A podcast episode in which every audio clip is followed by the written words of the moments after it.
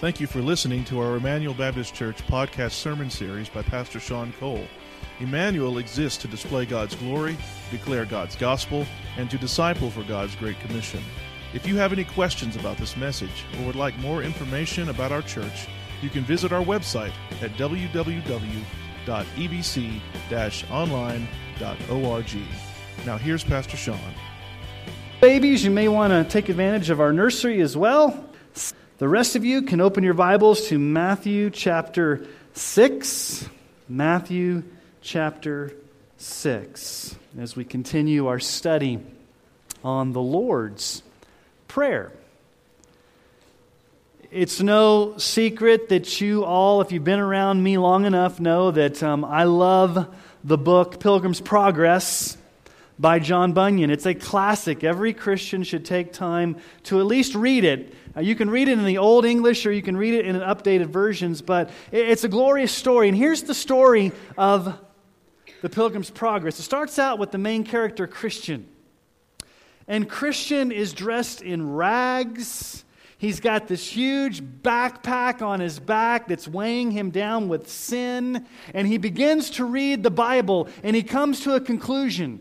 He comes to a conclusion that he is living in the city of destruction. And impending judgment is coming. And he wants to know how can I escape the city of destruction and go to the celestial city heaven because this weight of sin is so is so burdensome on my back. And so a man named Evangelist comes to him and says, "Here's the way to get the burden off your back. You've got to go to the wicket gate, and from there you will find Mount Calvary." And that's how you can get rid of the burden and escape the wrath to come. And so Christian starts out on his journey. And one of the first obstacles he faces on his journey is he, he gets into a swamp called despond. And as he's in this swamp, he begins to sink deeper and deeper. The backpack begins to weigh him down. He's struggling for dear life. He's muddy. He's swampy. He's stinky. He's about to go under. And then he hears a voice on the shore. It's a man named Help. And help says, Why are you in the swamp, Christian? And Christian said, Because I was fearful and I was guilty and my sin was weighing me down. And help gets him out of the swamp and encourages him on his way to the wicket gate and thus the celestial city. Now, what does this show us about the Christian life? It tells us that before we're saved, we are all burdened by sin. We are all in a swamp of sin. It weighs us down. We're in a swamp of fear. We're in a swamp of guilt. No matter what we try to do, we can't get ourselves out of it. We sink deeper and deeper into sin until help comes.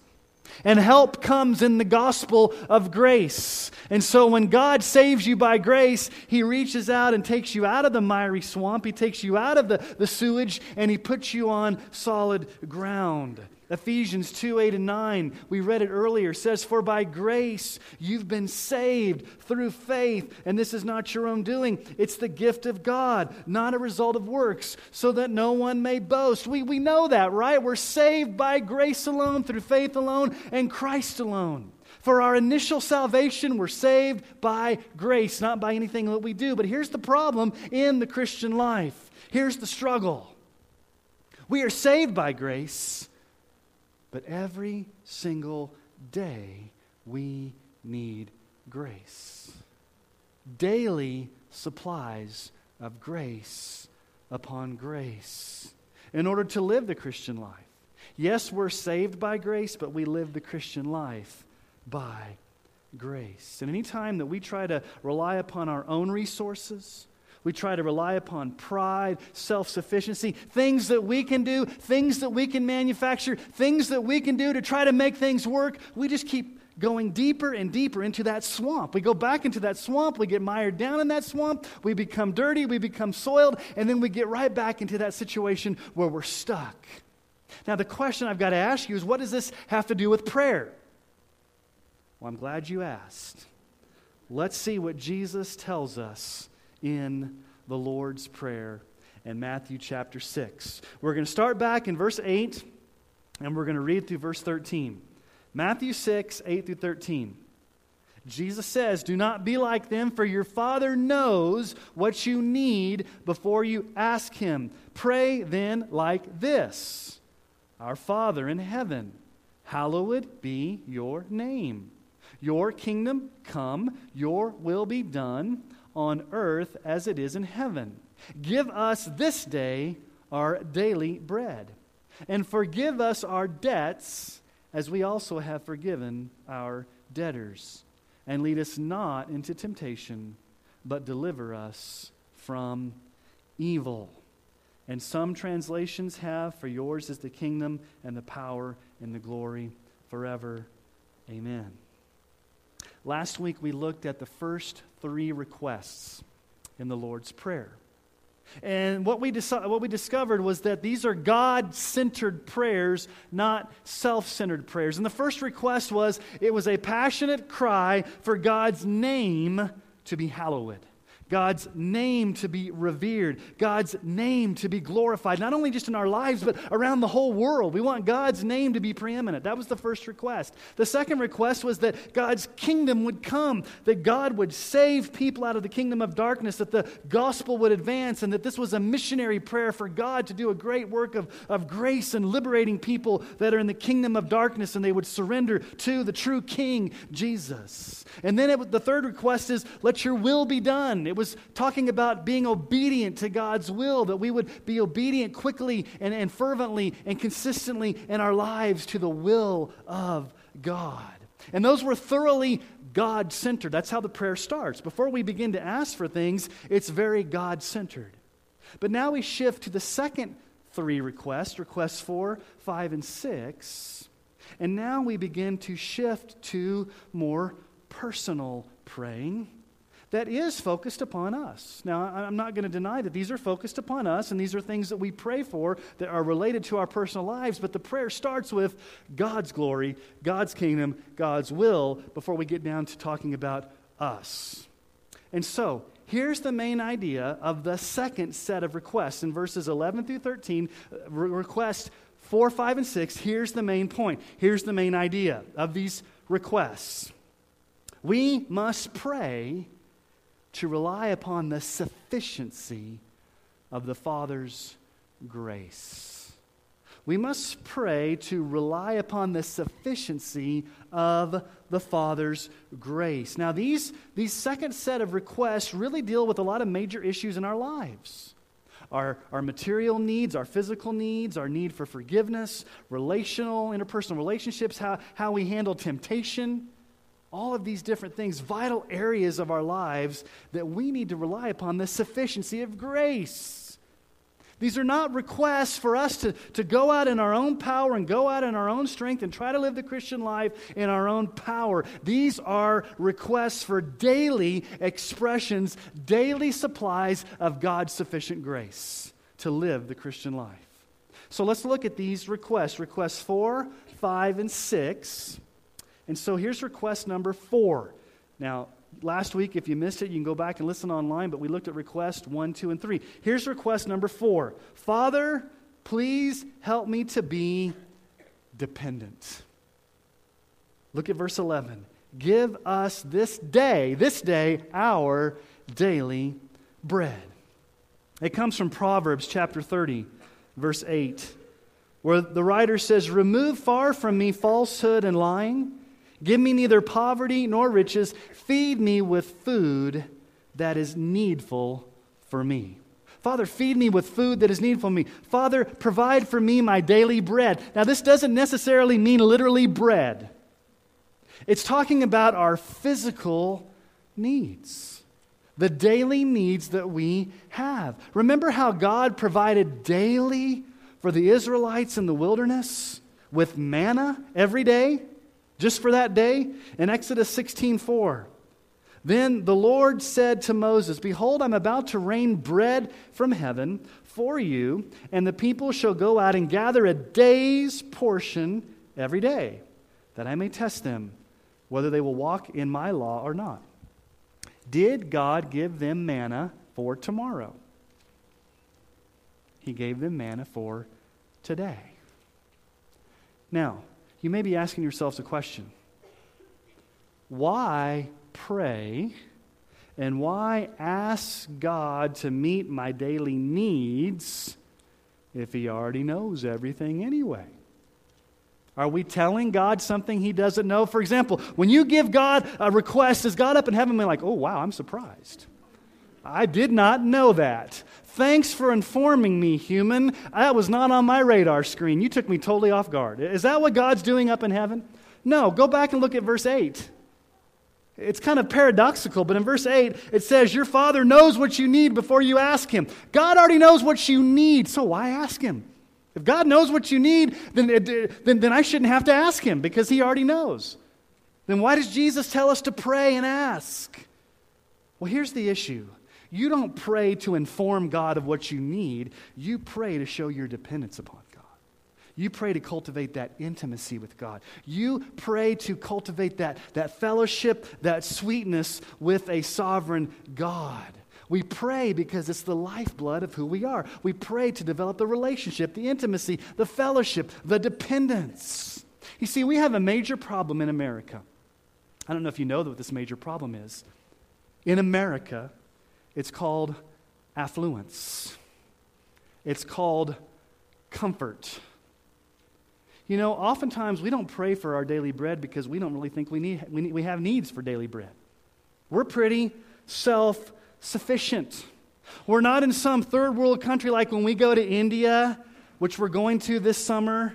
And, and to get water, the women are going to have to walk a mile down to the, to the well and get water and put it in a pot and put it on their head and carry it back two or three times a day.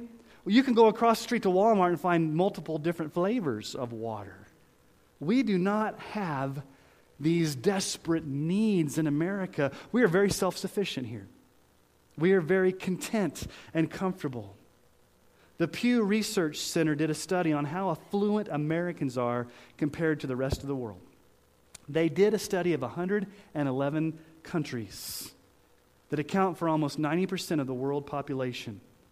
Now, the middle class of the world, you want to know what the middle class of the world is? For a family of four, you're middle class if you make $21,000 a year.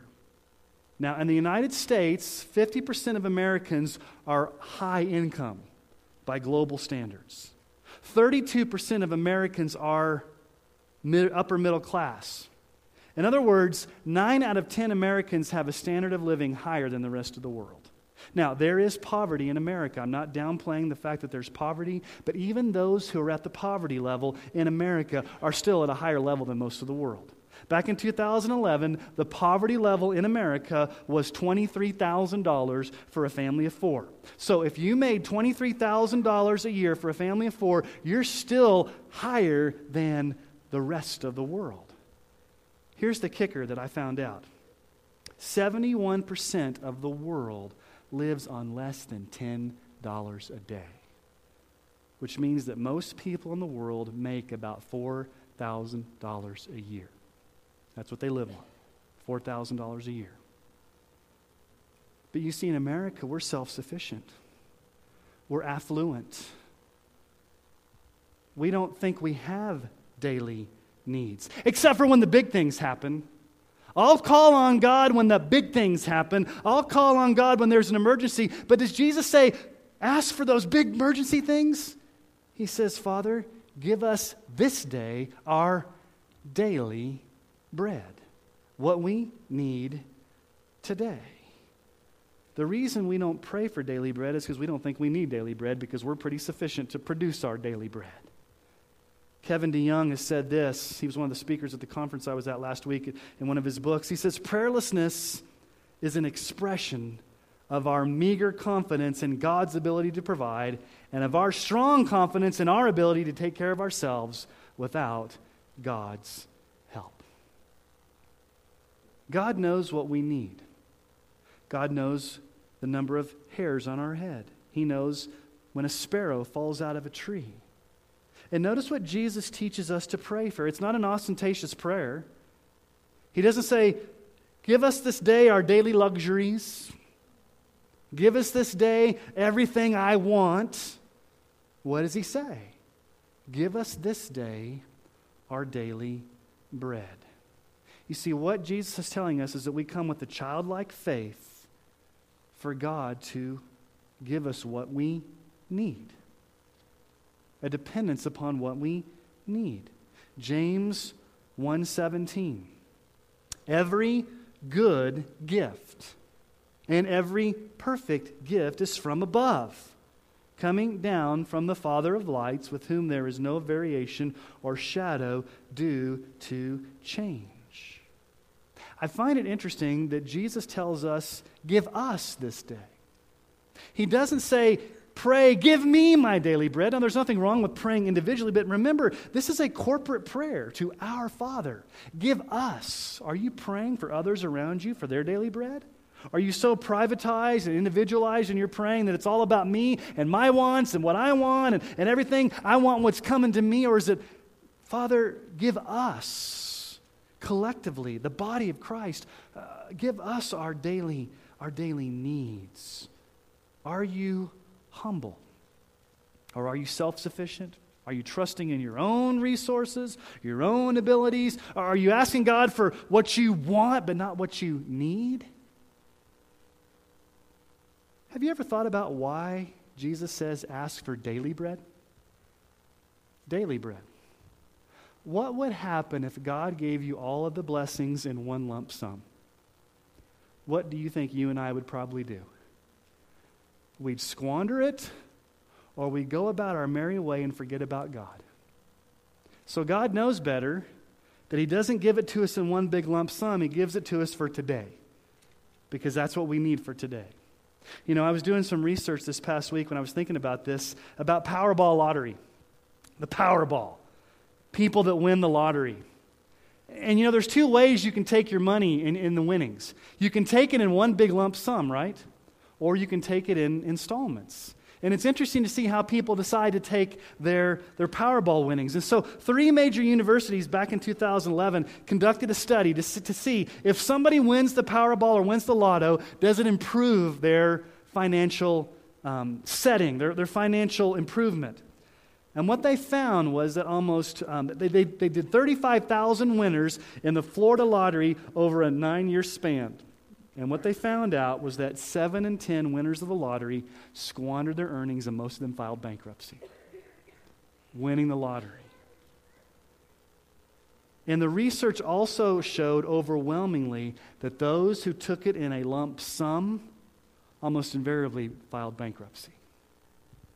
So God knows our hearts. And God knows if He gives us blessing upon blessing in one big lump sum, we would squander it just like a Powerball winning. We would forget about Him and we would not rely upon Him. And so that's why it's a daily supply of grace. And so the prayer really is Father, help me to be dependent. Help me not to try to fashion things on my own. Help me not to try to, to work out my own uh, resources. God, I, I'm coming to you in a posture of dependence because every good and perfect gift comes from you. I need a daily expression of, of bread for today. So that's request number four. Lord, Father, help me to be dependent. Here's request number five. Father, please help me to be repentant.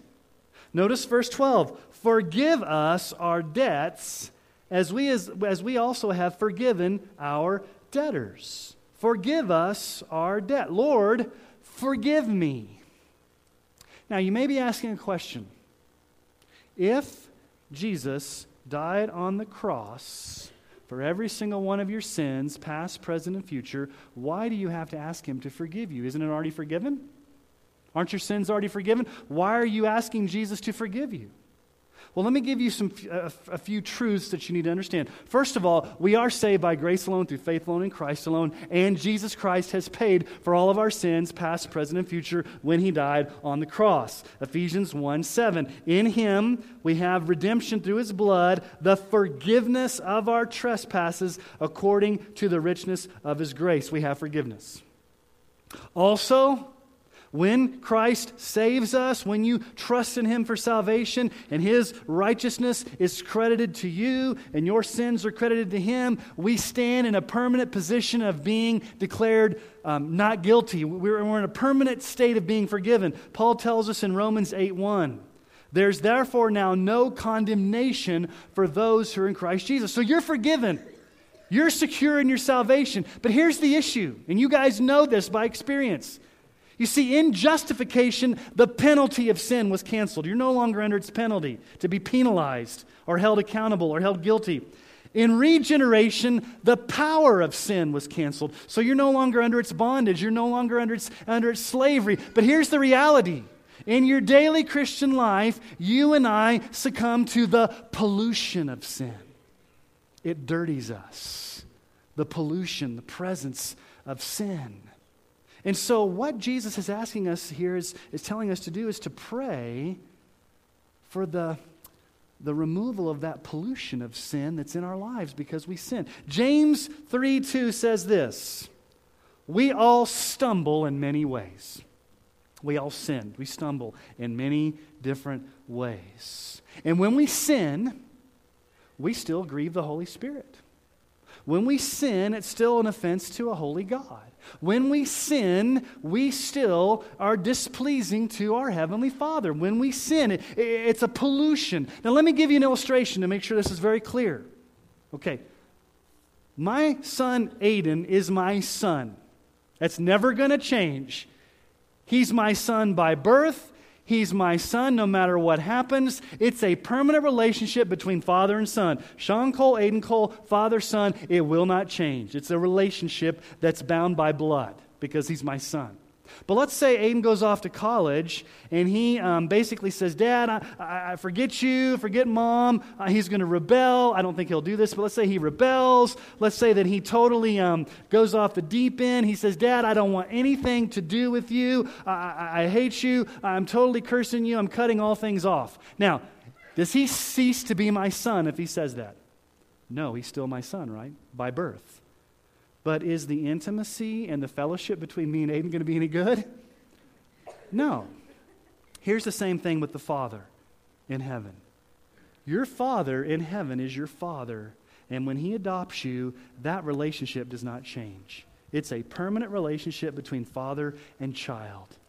But when you sin, that intimacy is affected. That fellowship is affected. And you know this. You know this when you sin. I, I bet you I could, I'm not going to have a confession time here, but all of you by experience know that when you sin, it puts you further and further away in your intimacy with the Father. You don't want to pray. You want to run away. You, you have all these feelings of not wanting to, to, to come to Him. And so Jesus is saying what we need to be doing here is praying for forgiveness of that pollution of sin that, that, that affects the intimacy with the Father. Not the relationship, but the intimacy Listen to what 1 John um, 1 8 through 9 says. If we say we have no sin, we deceive ourselves, and the truth's not in us. If we confess our sins, he is faithful and just to forgive us and to cleanse us from all unrighteousness. So, really, what this prayer is, is that we would have a soft, repentant heart towards God, that we want to keep short accounts with God. We want to make sure that we keep short accounts with God because of the intimacy, the fellowship.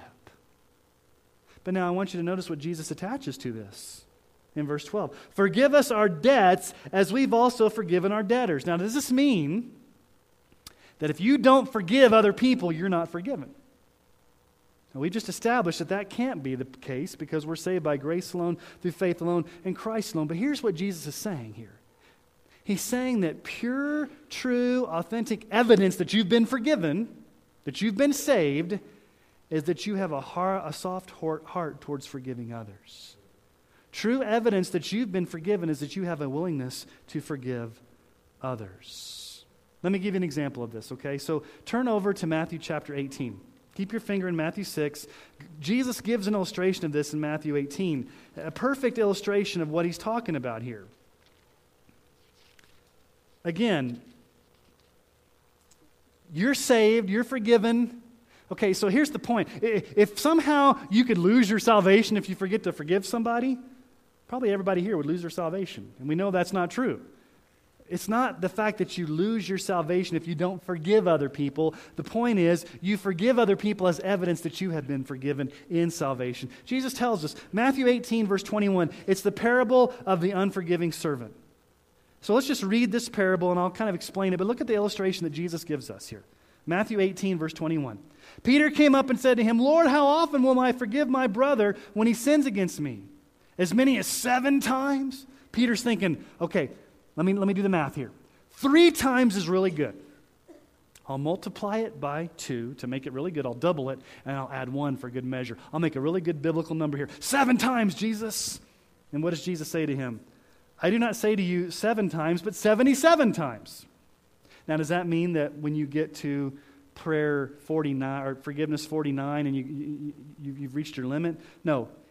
Here's the point. He tells a parable. Verse 23. Therefore, the kingdom of heaven may be compared to a king who wished to settle accounts with his servants. When he began to settle, one was brought to him who owed him about a million dollars. That's what 10,000 talents is, about a million dollars. And since he could not pay, his master ordered him to be sold with his wife and children and all that he had, and payment to be made. So the servant fell on his knees, imploring him, Have patience with me, and I will pay you everything. I'll pay you the millions of dollars back. He probably couldn't in that day and age. And out of pity for him, the master of the servant released him and forgave him the debt. He's been forgiven millions of dollars because simply the master was, was willing to forgive him. He didn't, he didn't owe it to him, he didn't deserve it. He, he forgave him. But look what happened. Verse 28. When the same servant went out, he found one of his fellow servants who owed him a couple hundred bucks. And seizing him, he began to choke him, saying, Pay what you owe. You owe me, 50, you owe me 50 bucks or 500 bucks. So his fellow servant fell down and pleaded with him, Have patience with me, and I will pay you. He refused and went and put him in prison until he should pay the debt. Now, when his fellow servants saw what had taken place, they were greatly distressed, and they went and reported to their master all that had taken place.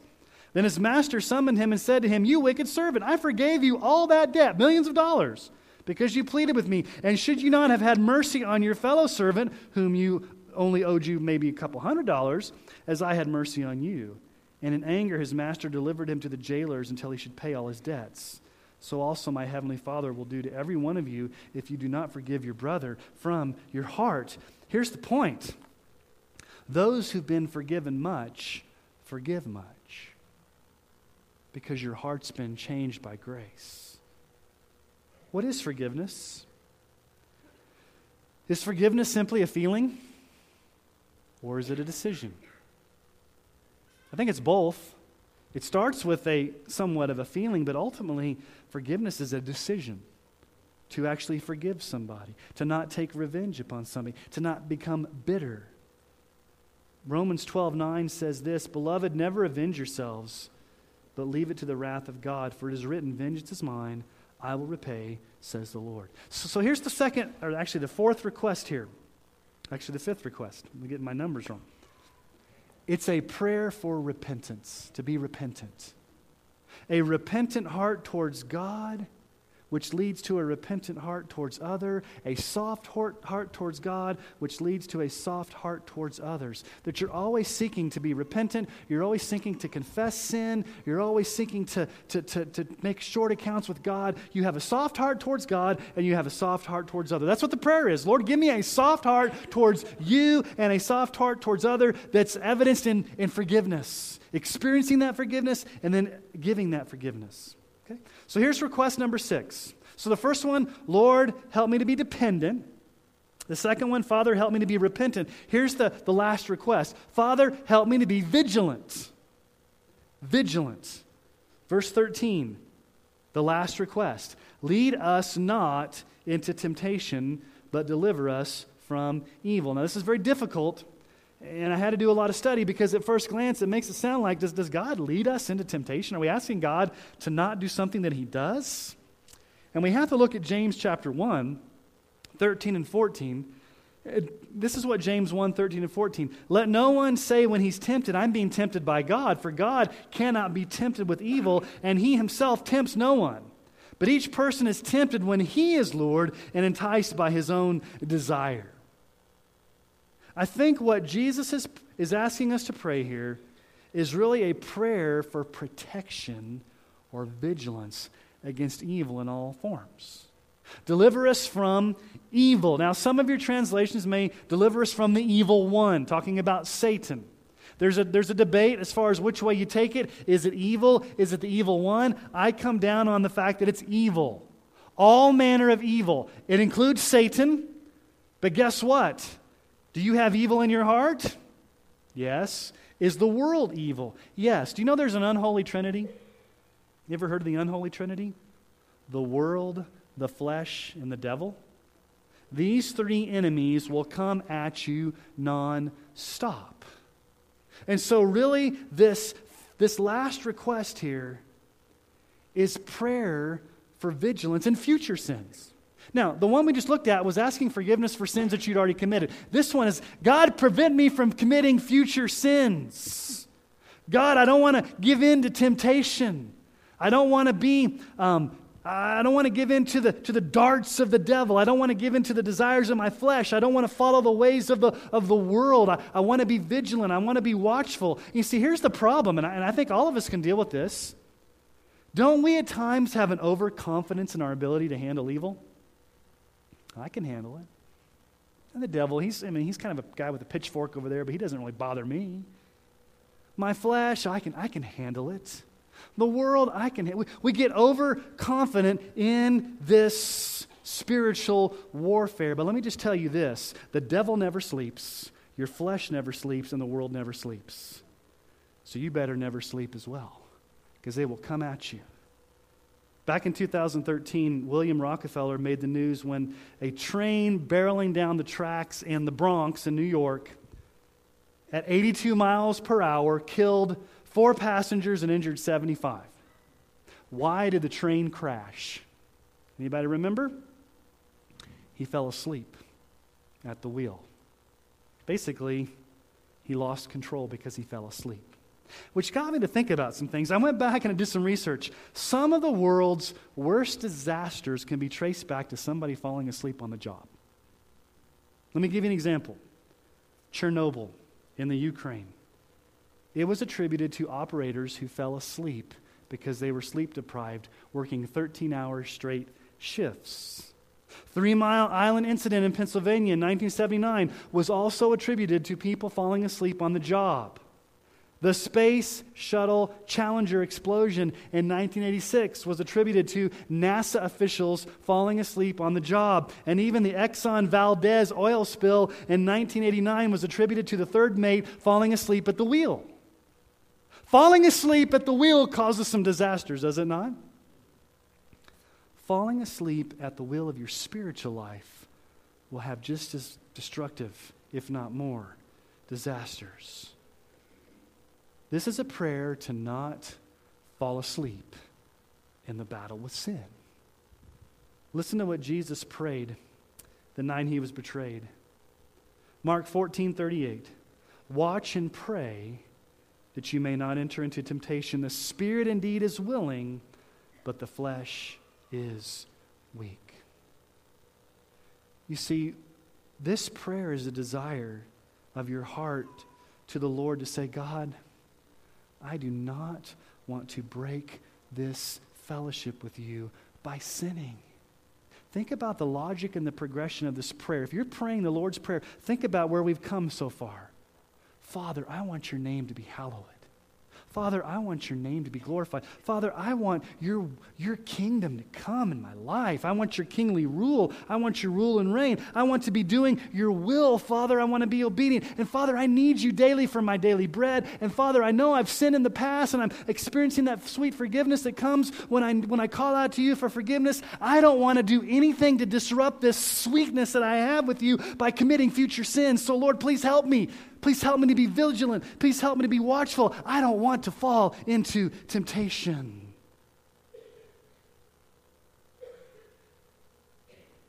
Sometimes we have a false security and our own ability to handle temptation, do we not? Listen to what Paul says in 1 Corinthians 10 12 through 13. Therefore, let anyone who thinks that he stands take heed lest he fall. No temptation has overtaken you that is not common to man. God is faithful. He will not let you be tempted beyond your ability, but with the temptation, He will also provide the way of escape that you may be able to endure it. You can escape temptation. But how do you escape temptation? Is it in your own power? No, it's by prayer. Asking God to help you, asking God to, give, to make you vigilant, make you watchful, make you submissive. In this prayer, what we're really doing is we're acknowledging that we're weak. We're acknowledging that in our the, the, the, spirit is willing, but the flesh is weak. We're acknowledging to God, listen, God, I'm weak. I'm frail, as we sang earlier. I, I don't know if I can handle these things that are coming at me, and I dare not walk out the door in my own strength because there's a war waging between the world, the flesh, and the devil, and they want my soul. And so, Father, I don't want to walk out there in my own self confidence. I am utterly dependent upon grace, upon grace for this moment, this day, to not fall in temptation. So, please, would you help me have a soft heart towards you? It's what James 4 7 says. Submit yourselves to God. Resist the devil, and he will flee from you. You, you see that the order there that James says? You submit yourself to God, and then you resist the devil, and he will flee from you. It's a prayer to say, God, I'm, I'm submitting to you. I'm asking for your help. I, I need this grace so that I don't fall into temptation. So, these last requests are expressions of grace. Father, I need your grace for today's needs to be dependent. I, I need to be dependent today. Father, I need your grace today to be repentant and forgiving and open hearted. Father, I need your grace today to be vigilant so I don't fall into temptation. I need your grace. Now let's deal with the ending. The ESV does not have it. Most translations, I think, the only translation that may have it is the King James Version. And you may find a footnote in your Bible that say some of the manuscripts add, For yours is the kingdom, the power, and the glory forever and ever. Amen.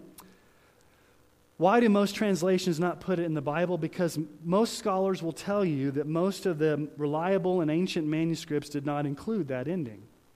Also, if you look at Luke chapter 11, where you see Luke's version of the Lord's Prayer, he does not include that. So, should it be in there? That's up for debate. But I still think it's appropriate way for us to end the prayer. It's an appropriate way to end the prayer because we see an example of this ending in the Old Testament. In 1 Chronicles chapter 29, verse 11, you see kind of a pattern that, that David prayed when they were dedicating the temple. 1 Chronicles 29, 11. Yours, O Lord, is the greatness and the power and the glory and the victory and the majesty, for all that is in the heavens and the earth is yours. Yours is the kingdom, O Lord, and you are exalted as head above all. Sounds familiar, doesn't it? Yours is the kingdom and the power and the glory forever and ever. So I think it's an appropriate way, even though it may not be in some of the oldest reliable manuscripts, I still think it's an appropriate way to end the Lord's Prayer because it circles us back around to being God centered. Okay, you've, you've poured out your, your heart to God. You've asked for those daily needs. You've spent time in confession and repentance. You're asking for help to not sin as you live the day. And then you, you, circle your mind and your heart and your soul back to it's about you, Father. It's your glory. It's your kingdom. It's your power. It's your rule. It's your reign. It's, it's your sovereignty. I'm coming back to utter dependence upon you as, as my Father in heaven. Hallowed be your name. Your kingdom come. Your will be done. So let me just ask you a simple question. For the past three weeks, we've looked at the Lord's Prayer. Is this how you pray? Number one, the address our Father in heaven? Do you approach God as your heavenly Father, your good Father? Do you have intimacy with the Father? Do you draw near to Him as a good and gracious Father? But He's also in heaven.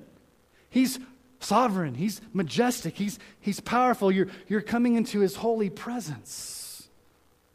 The first three requests. Are your prayers thoroughly God centered? Are they focused upon His name, His glory, His fame, His power, His kingdom, His will? Are you starting there with the God sized vision of what to be praying for, not so self centered? And then the last three requests we've looked at are you praying for daily supplies of the sufficiency of God's grace? Lord, help me to be dependent upon your grace today. Lord, help me to be re- repentant today. Lord, help me to be vigilant today. And then are you ending it all up, going back to worship? Thine is the kingdom and the power and the glory forever and ever. Amen. Many of you probably have never heard of Pastor Ron Dunn at MacArthur Boulevard Baptist Church in Irving, Texas. At my former church, the minister of music that I served with, Jamil Badri, was on staff at MacArthur Boulevard Baptist Church in the early 70s. From 1970 to 1975, this Southern Baptist church experienced a full blown revival. And Jamil would tell about how Ron Dunn, at those early days, holed himself up in his church office, in his study, for a week. He prayed and fasted for a week. He was on his face for a week, and he was praying for revival. And on the very last Sunday of 1971, actually, of 1970, God broke out with a revival. It lasted five years, and an, an enormous prayer and, and a prayer ministry came from that. But what I want to do, because I found it so encouraging, I want you to, I want to read the letter that Pastor Ron Dunn wrote to his church in 1972 on the two year anniversary of this revival. Sometimes it's interesting to go back and read what pastors write to their churches in history. This is recent history. This is not Jonathan Edwards. This is recent history. Here's what he wrote to his church on the last Sunday in April 1970, God moved into our midst with the power that can only be described as earthquake power. A power that transformed the countenance and composure of our church. Shaken with an overwhelming awareness of God's presence. Without a doubt, the greatest thing that's happened is this Jesus has become real. God is no longer something we pray at but a Father we pray to. The actuality of the indwelling Spirit has become a reality. Milkshake religion has become an earthquake experience, shaken with unbroken unity and harmony. One heart and one soul. The fiery heart of the Holy Spirit melted differences and welded hearts together in a loving fellowship that grows sweeter each time we meet to worship shaken with supernatural power for living and witnessing. God has consistently done exceedingly abundantly above all that we ask or think. We've seen things happen that two years ago we would have never believed. People who never witnessed before found themselves talking about Jesus wherever they went. Sinful habits and attitudes have been conquered through the power of the Holy Spirit. We've come to know that if it isn't supernatural, it's superficial.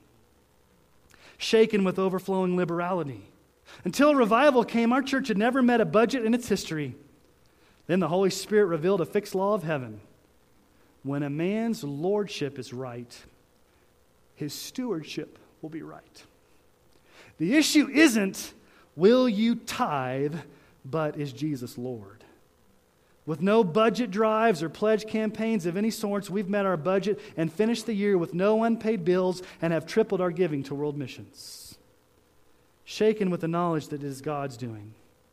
What has happened in the past two years, the increased growth in every single area of church life, is not, I repeat, is not the result of hard work, clever programs, keen administration, intelligent leadership. It is the result of God's Spirit breathing new life into these old bones.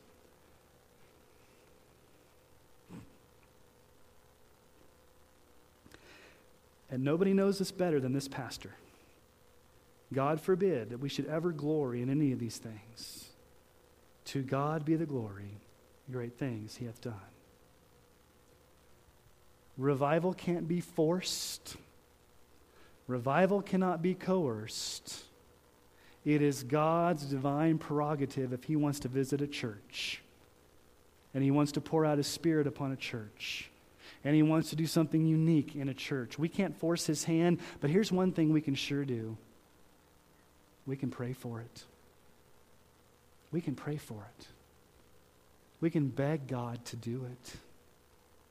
We can get on our faces like Ron Dunn did and for a week pray that God would pour out His Spirit. We can become a house of prayer. We can pray like we've never prayed before. And if God so sees fit to do something extraordinary, it will not be because we were clever or because we were good or because we did a marketing campaign. It will simply be because He's a sovereign God and decided to do it. And we received a blessing that we never expected we'd receive. So I'm going to ask us to do something at the end of this Lord's Prayer. I'm going to ask us to pray. So I'm going to ask you if you're physically able to get on your knees and kneel before our Father. And I want us to pray. I want us to pray through the Lord's Prayer. And some of you may be getting hungry, and some of you may be looking about what time things are going. And I just want to say this prayer is the most important thing we can do. And we may spend just a few minutes longer this morning doing it, but I think it's important. So, the first thing I want us to do as a congregation is just silently where you are, would you just spend just a few moments in praise to your Heavenly Father, our Father in heaven? Would you just spend a few moments before your Father in heaven? spend some time just asking Him desperately that His name would be hallowed. Name be holy in my life, in our church, in our nation, in the world. Would you spend some time asking that His kingdom would come? And as we think about this, maybe there's somebody in your life that you know that's not a believer, that's not a Christian. Would you pray for their salvation? Would you pray for revival? Would you pray for God's power to break through lostness as we pray for His kingdom to come?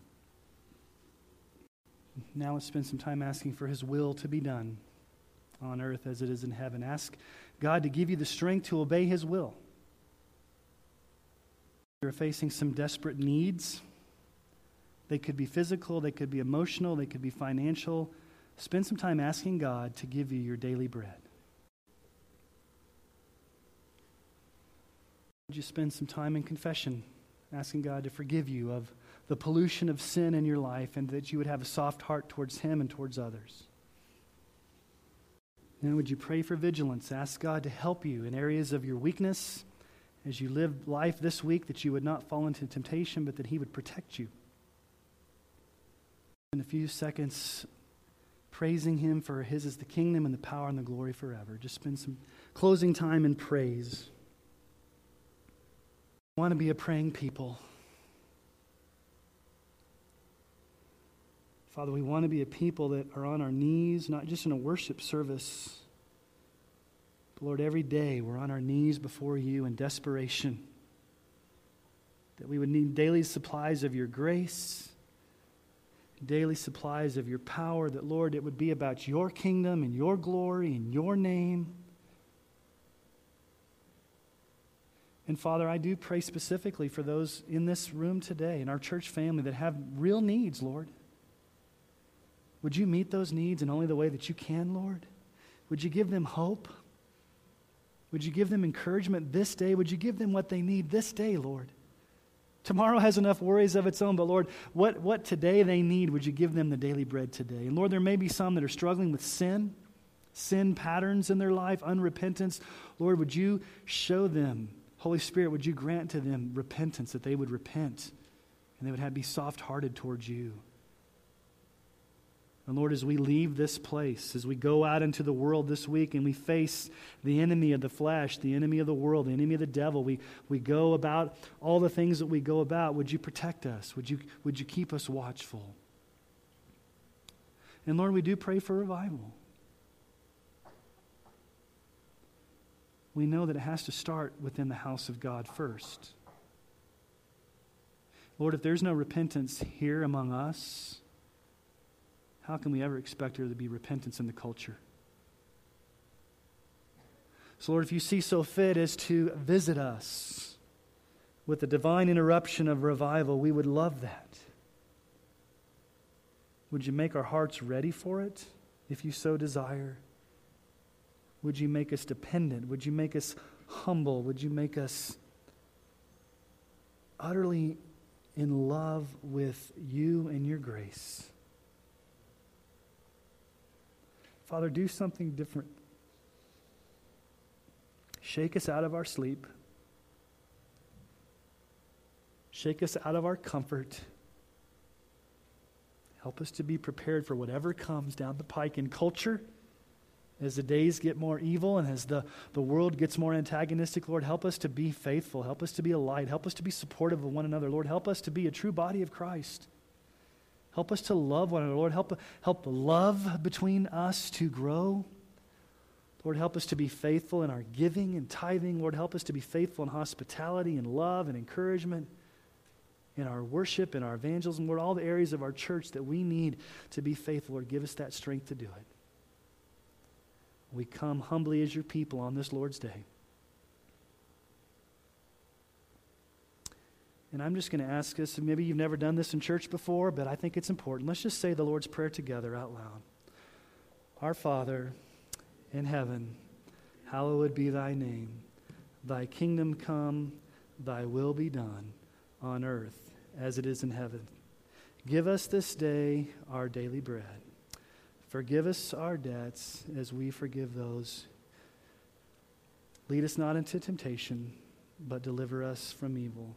For thine is the kingdom and the power and the glory forever. Amen.